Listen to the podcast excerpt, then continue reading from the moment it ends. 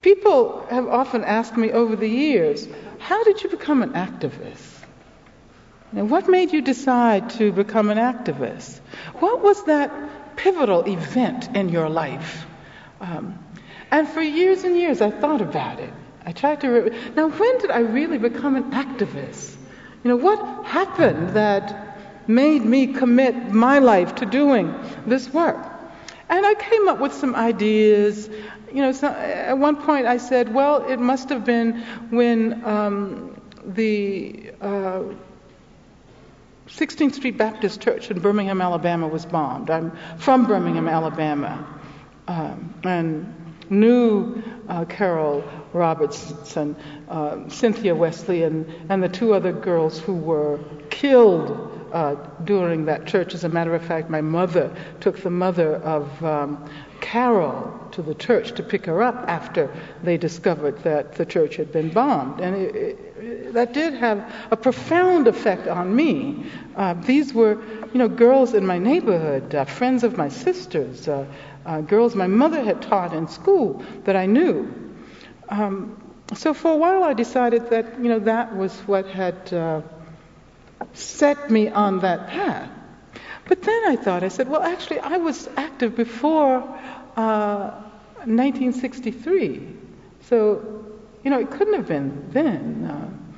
Uh, um, so I came up with various um, explanations, uh, events, pivotal events in my life. And finally, uh, after struggling with this for years, I decided that there really was no particular moment when I decided uh, to become an activist. As a matter of fact, I grew up uh, uh, with the idea that in order to live in segregated circumstances, uh, uh, Birmingham was the most segregated city in the South when I grew up there, that uh, my, my parents basically taught us that we had to be critical of the way things were.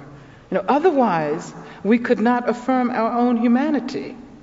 Um, and that we had to, to dedicate our lives to the kind of transformation that would make this a better world to live in, you know, for all of us. And so I guess I've learned that wherever I am, whatever I happen to be doing at the moment, um, I have to fulfill that commitment that has informed my life.